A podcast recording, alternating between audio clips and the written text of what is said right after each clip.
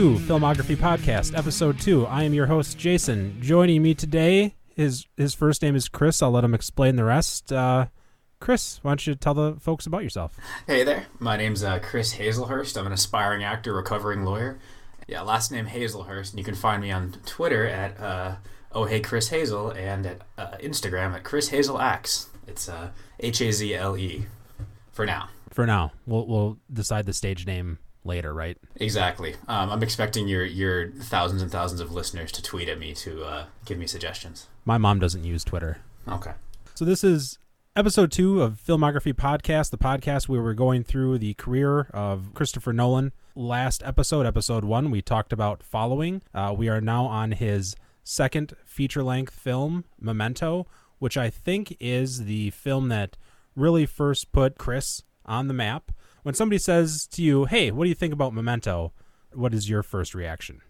I you know I think like a lot of people it sort of it strikes in my mind as one of the sort of Fight Club type movies right it was one of those first movies you watch when you're younger that just really messes with your mind with the the nonlinear structure and you have your sort of twists at the end um, it was always one of my favorite movies So it came out in 2001. I think, uh, just getting into a quick recap of the movie here, if there's a lesson I learned from episode one, it's that trying to recap a Christopher Nolan movie, or at least one of his first two here, thoroughly and in a way that makes sense isn't really going to work because if you haven't seen Memento, it's basically presented backwards and forwards. So it's presented in multiple ways.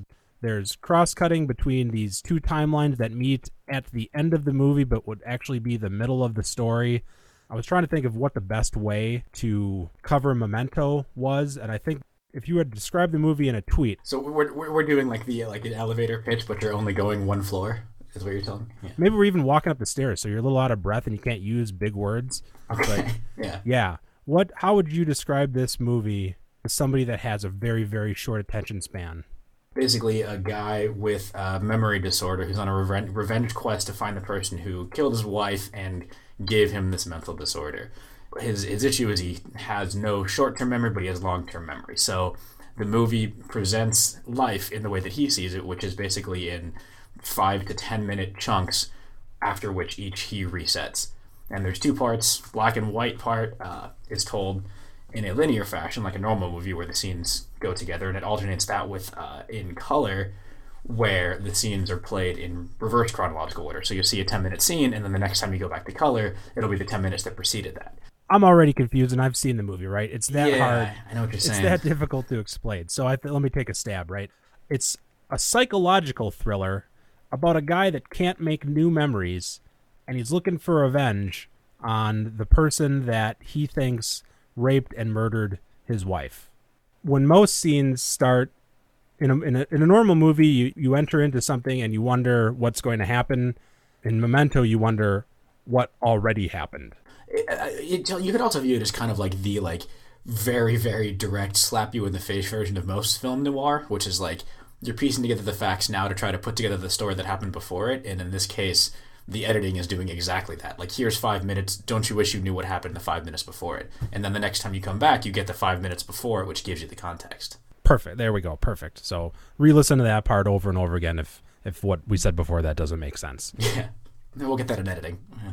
you know, a couple of principal characters. We have Leonard, who is our memory challenged protagonist, played by Guy Pearce, and I, you know, I think we'll get to actors in a minute here. Yeah, it turns out he's not Jeffrey Donovan, which was very shocking to me. I thought they were the same person. I was you were asking about my reactions to Memento initially. Maybe this is jumping the gun, but I was gonna go in with my like, yeah, you know, he really changed it up for Burn Notice, and then I realized that that's a different person. Jeff, I don't even know. I don't think I know who that is. Burn Notice was.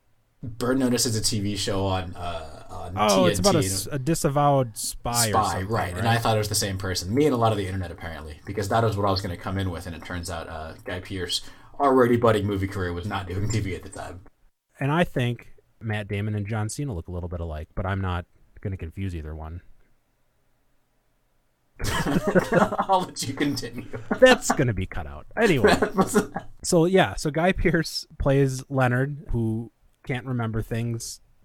Uh, I'm not going to pronounce his name correctly, but Joe Pantoliano. Joe, Joe Italian name. He was in The Fugitive. He was in Matrix. He was in this movie. Uh, he's been in.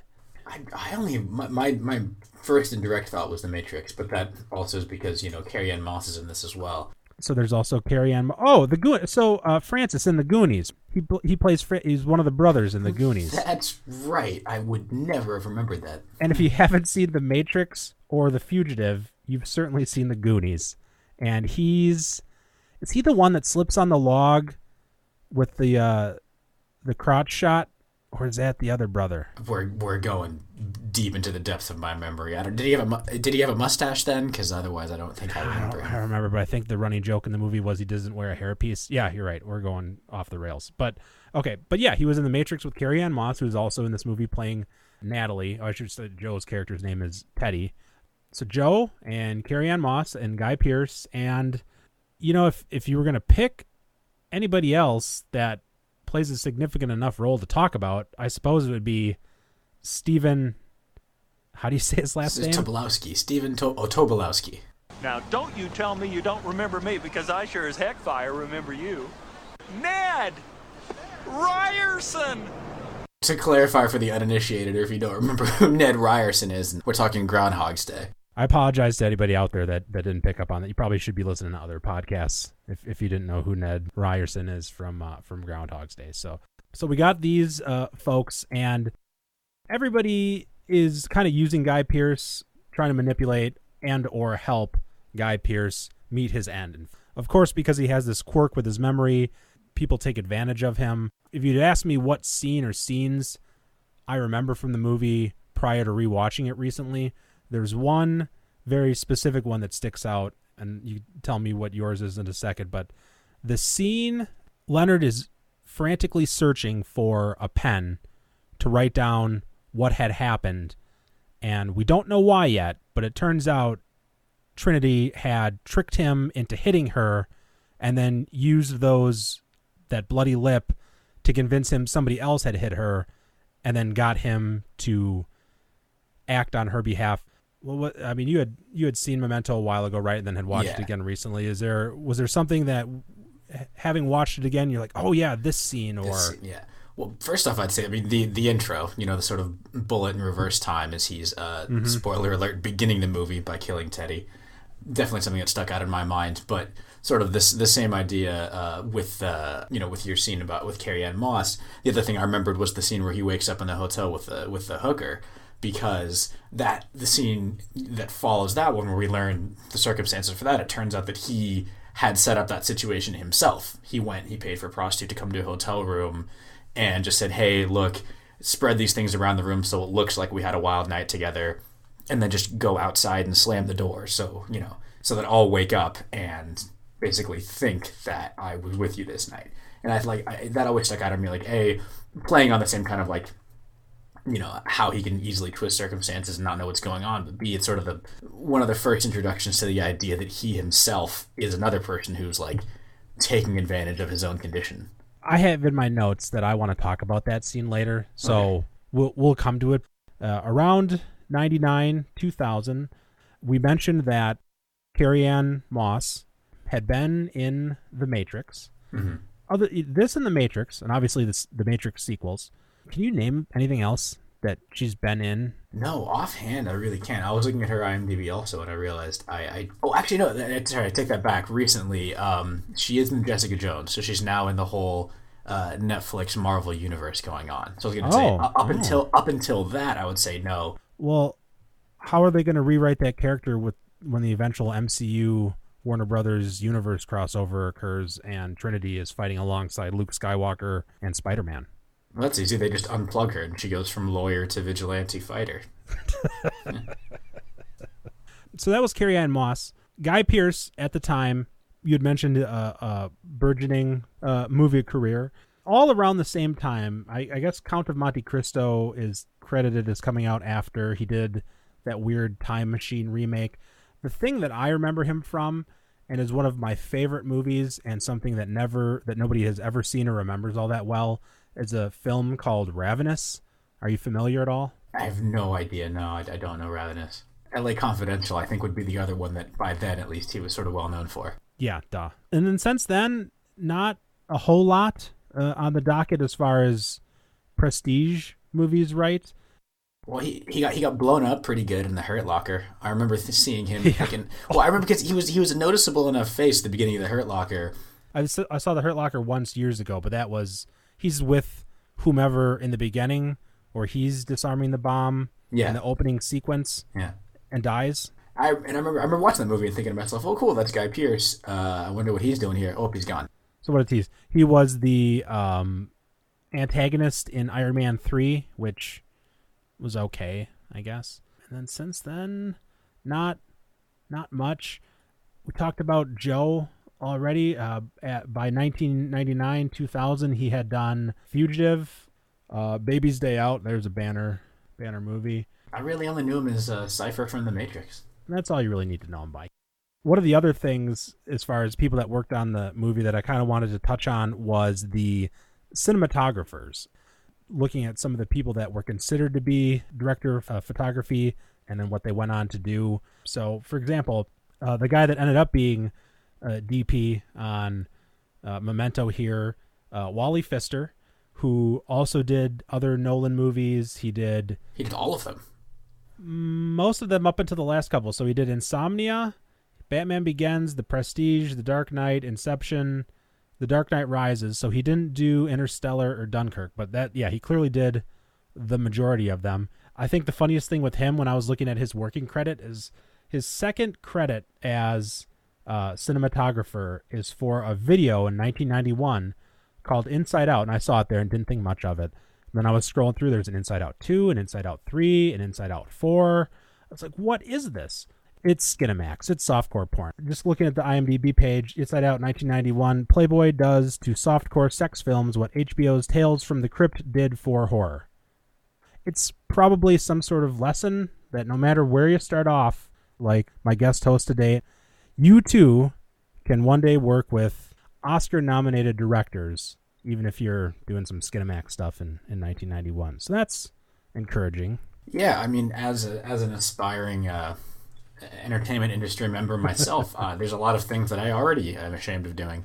Uh, so you know, when when my name goes up in lights, and it will have changed based on the suggestions of your thousands of Twitter followers, we'll, we'll just never talk about those things again. I mean, you got to cut your teeth somewhere. The other cinematographers, just to touch on them from the IMDb trivia page, cinematographer Mark Vargo turned down an interview with Nolan because he didn't understand the script. He later admitted that this was a mistake. And I'm going to go ahead and side with this guy because looking at his director of photography credits, there's just a handful. Most of them are from the TV series Salem. In 1998 and 99, he did a TV movie. He did something called Pay It to the Bone, which I have not heard of. Just a handful of things Wait, from pay there. it to the bone or play it to the bone. uh, oh, Play It to the Bone. Oh wait, the uh, the Antonio Banderas movie with uh, him and Woody Harrelson. Oh, yep, that's, That's it. that's actually one of my favorite movies. So Oh, really? I will- yeah, I will I will disagree. That's an excellent movie. Okay, well, So if I can if I can plug a movie that probably no one uh, listening has seen, uh, that's a fantastic one. It's about two middling boxers on a road trip to fight each other uh, in the like exhibition match before the uh, championship match, and it's about their friendship and their relationship, and about how they beat the crap out of each other. Uh, it's really good. I'm sold. It's like White Man Can't Jump, except about boxers. You could probably pitch a lot of movies to people. It's like White Man Can't Jump, except insert other sport here. Yeah, Woody Harrelson buddy movie. Some of the also rans that were considered for casting in this movie, which I think are pretty interesting. The one that I think might have worked, I don't know if you saw this one, was Denis Leary as Teddy. Yes, I I I saw that and I agree. Denis Leary would have made a great Teddy. I think he would have brought he would it, would- it would have been a very similar character. He would have just been that kind of asshole where you're like I, I don't know if he's telling the truth or not because I kind of like him but I kind of hate him. I I couldn't say where my head was at about Denis Leary in the year 2000. I feel like he couldn't do it now because he's just too Denis Leary now. But yeah, he would he would have been pretty close to being I don't want to say perfect, but I I could see him in that role. Like How close are we to how close are we to Demolition Man in the year? Demolition Man was 93, I'm pretty sure. 92 or 93. You know, it's all too easy and, and maybe even a little too fun to just bash things uh, Yeah. constantly.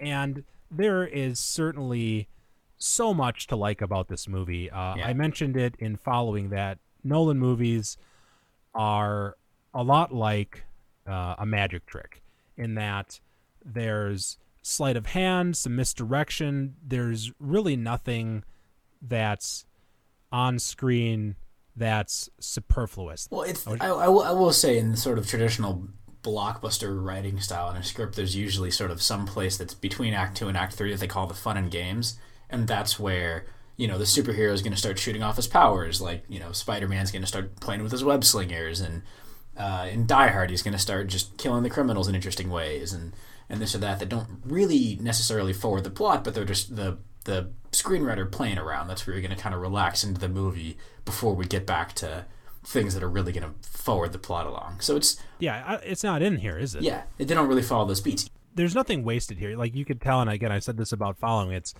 they they plotted and they must have storyboarded the absolute hell out of this thing to make sure that there was nothing wasted. Now, with following, they were doing it because it was an independent film, and to keep costs down, they only wanted to have to shoot things as few times as possible. Um, you know, film's not cheap, but this you assume they have a little bit more flexibility, but still, it's just every everything has to be there. There's really nothing you can take away. I couldn't think of a single scene or sequence that not a single wasted scene. There's nothing you could take out that wouldn't at least affect the movie a little bit, right? I mean, okay, so this is where I'll ask about it. Um, what what's the point of the escort scene? What why why why? What's Why that, that- like?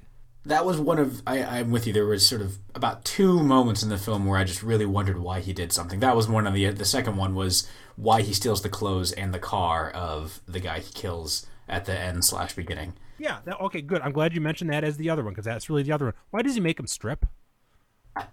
Uh, he says to not get blood on the clothes because apparently he's already planning on stealing the clothes, and I don't know why. Okay. So I um, mean, yeah. that's so that's the prior question. Then like, why Right. why does he want to like? Does he see the clothes and just be like, God, shit, those are nice? Those are nice.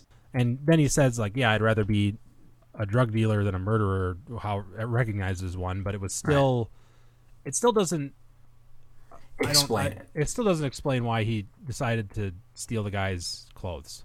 Well, taking it back to the earlier one, because I think I have a better answer for the the, For the escort scene? For the escort scene, okay. yes, I think for the escort scene, um, that to me is kind of the, the the strongest introduction of the idea that he himself is guilty of the thing that everybody else is doing to him, which is taking advantage of his condition to do something against him. And it's the first time that you really see that he, you know, that we can't take his gospel, the notes that he writes to himself, his tattoos, all these things. It's the first time you're putting a bug in the mind of the audience that, oh, even he is not to be trusted. For example, when he's laying in bed, I think it might even be after that scene, we see one of his tattoos that says, consider the source. Yes, I I had not put those tattoos together like that, and I think I I think I'm understanding the whole. He's taking advantage of his condition to give himself a moment where he gets to think his wife is alive. Is that what you're saying? So it's both giving himself that minute and then also reminding himself that no, she is indeed gone because he wants to just really hammer that home.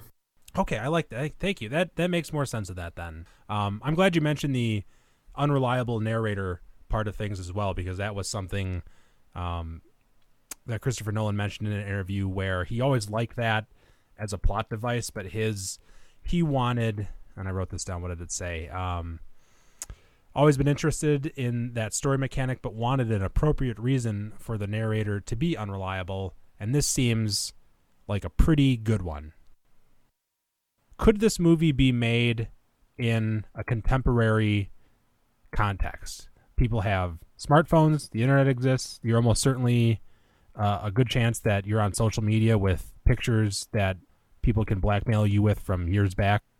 It would be it would be an interesting twist. Like maybe they could try remaking this because there's all of this stuff for recording life It doesn't solve his memory problem. I'm just wondering, could this movie be made today?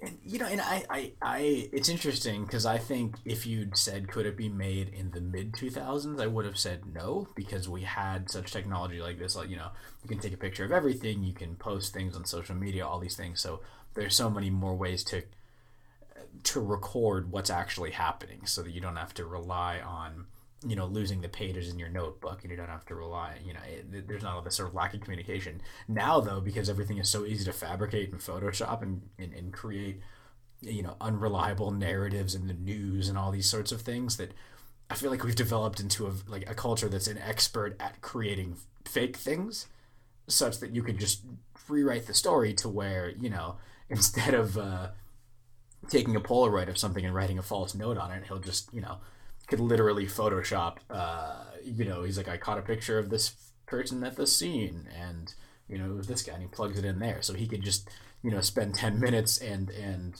create a, a fabricated picture of what happened if he wanted to really trick himself into believing something. It's not a lie if you believe it. But would he remember what he's doing? Like why he started making that? why he started photoshopping that to begin with? Which is another weird. I guess now we can sort of get into our.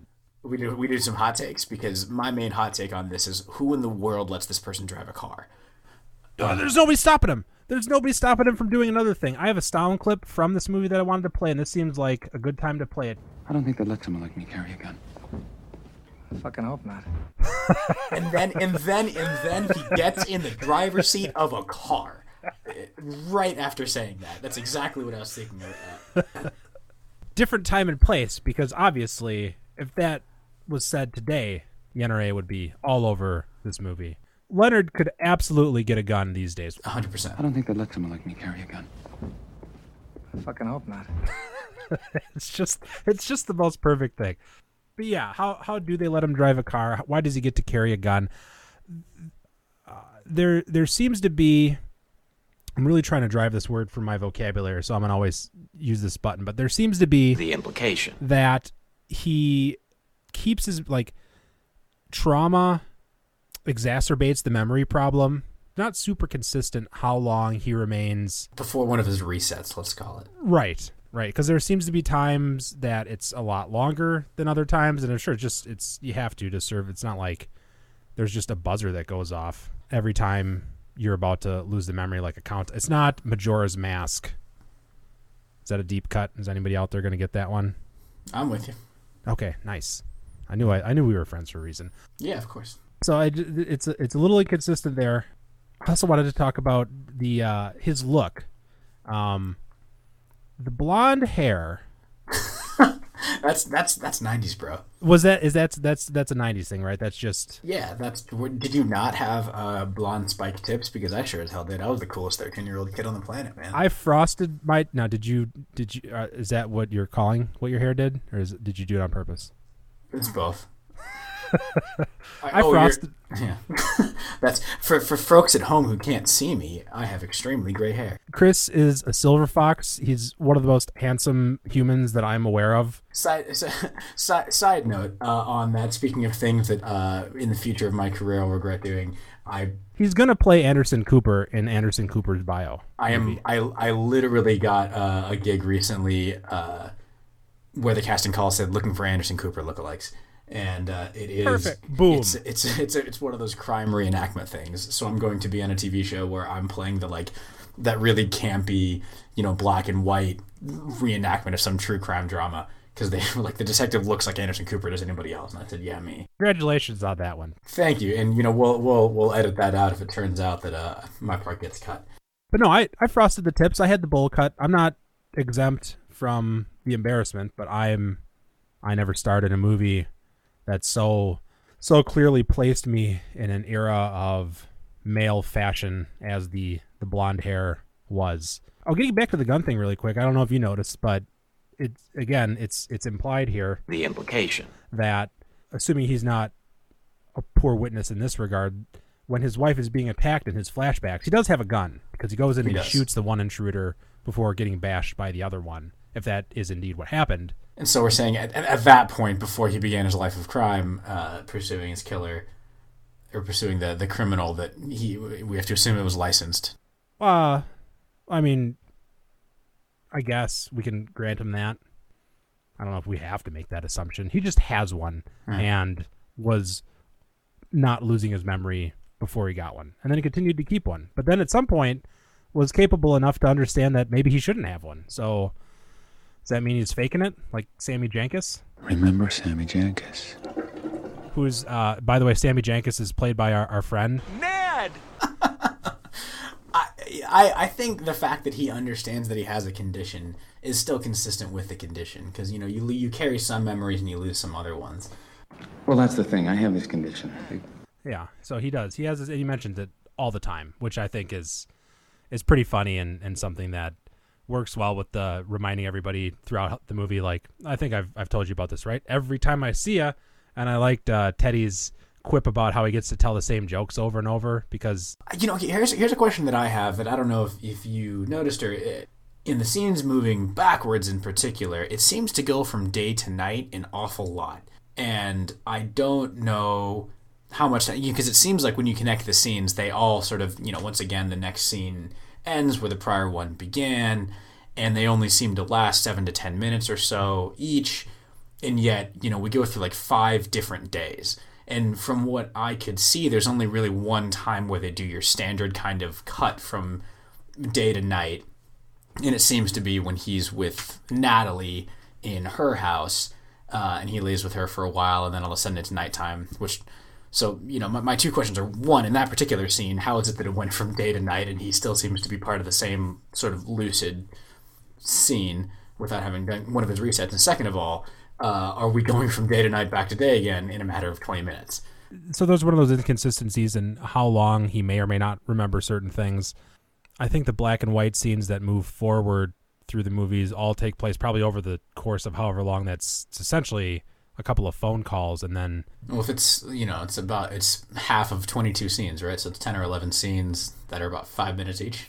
Wow, they're shorter. There's a bunch of the black and white scenes that are like there's one scene where it just shows him like breaking the pen apart so that he can start giving himself a tattoo. Like they're Ah. not they're not nearly as long as the as the color ones. So the color ones take place over a much not even much, just a longer time span. And yeah, there's a couple instances where there's that one where he's just after after the escort scene, so he, he kicks her out and then he picks up the book and the clock and the brush that he had her scatter about the room for some re- again, I guess was to make the illusion that he's still He still with his wife. wife. I still, I, even after your explanation, I still this scene is just it's just weird. I don't.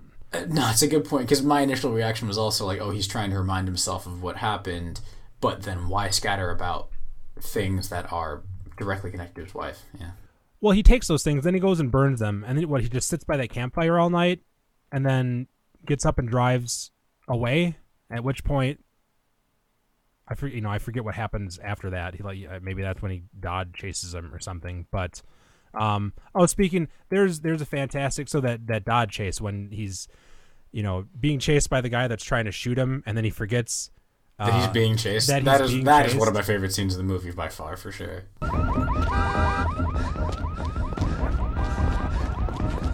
Okay, so what am I doing?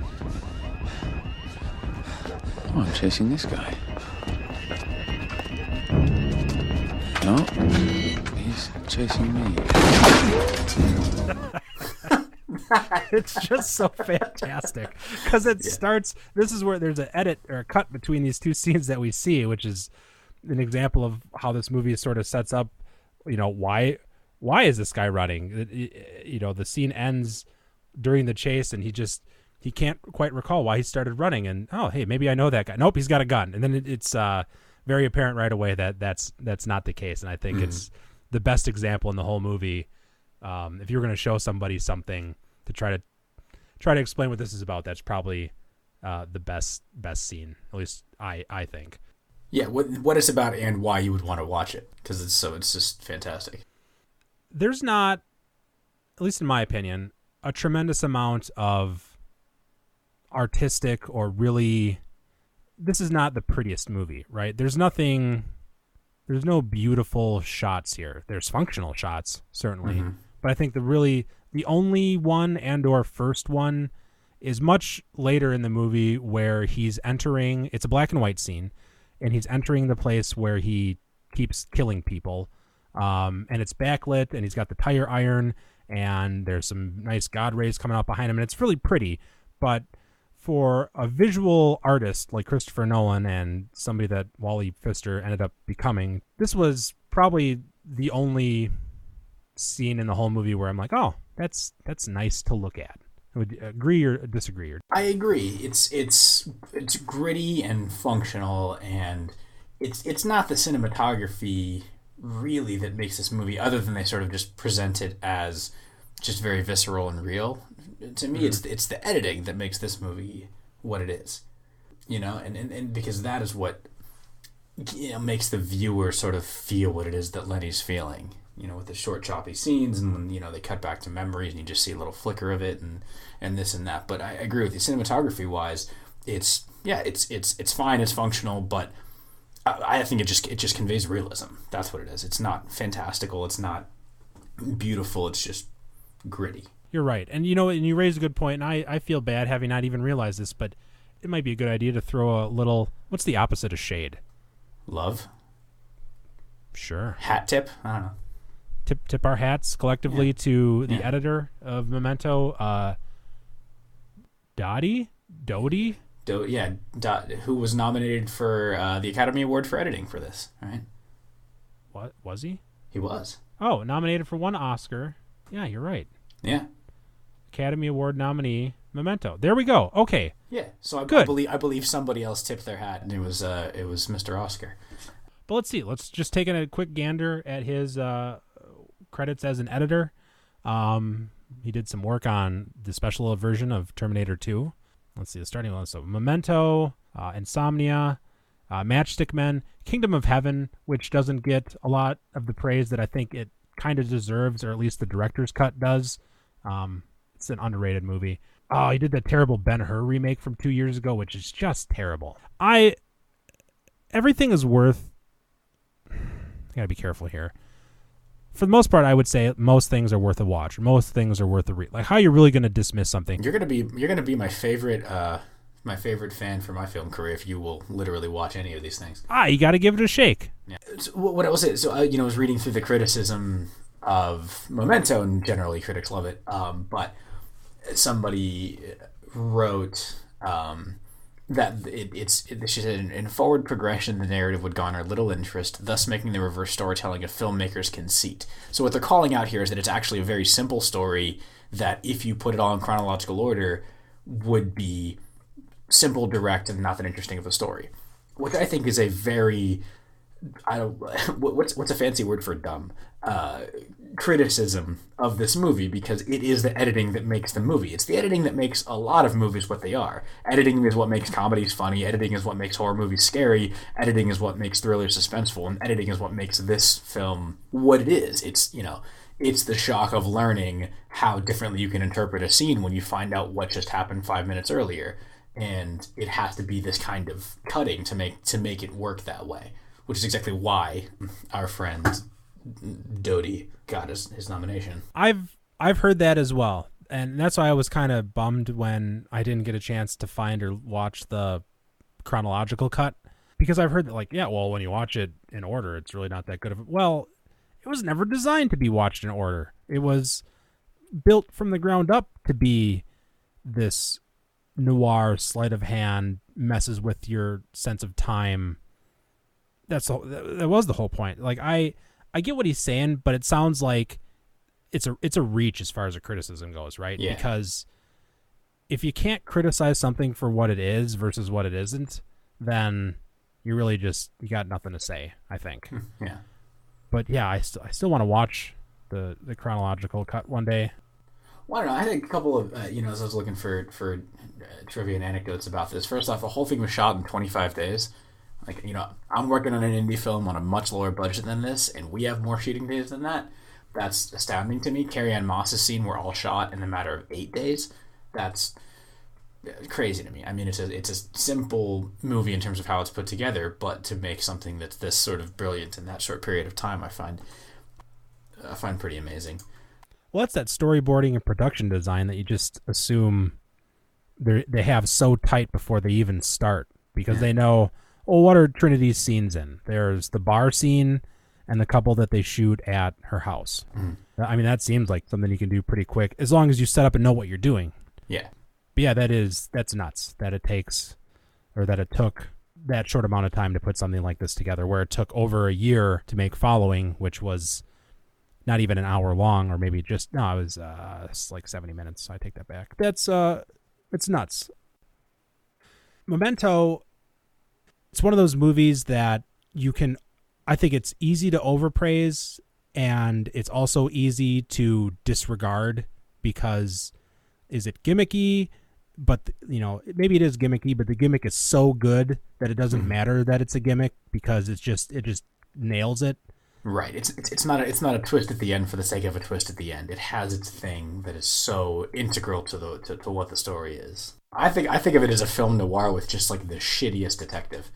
'Cause he keeps forgetting what's going on. there's one bit of knowledge that teddy drops uh, on leonard at the end So you lie to yourself to be happy. There's nothing wrong with that. We all do it. And I thought that's the most sage advice that you got to remember that I took away from this movie. It's we're all our own narrators. Sometimes we are unreliable. What do we want to say to wrap this up? Memento was considered culturally, historically, or aesthetically significant by the U.S. Library of Congress and was selected for preservation in the National Film Registry in 2017. Oh. After being featured on Jason's podcast, that is probably the second most prestigious award that Memento has ever received. I mean, it was nominated for that one Oscar by the well, Yeah. for the one guy, but yeah, Yeah. Uh, Library of Congress filmography podcast. If that doesn't enough to convince you of Memento's place in history, then I don't know what will. Probably Ned Ryerson. Ned Ryerson.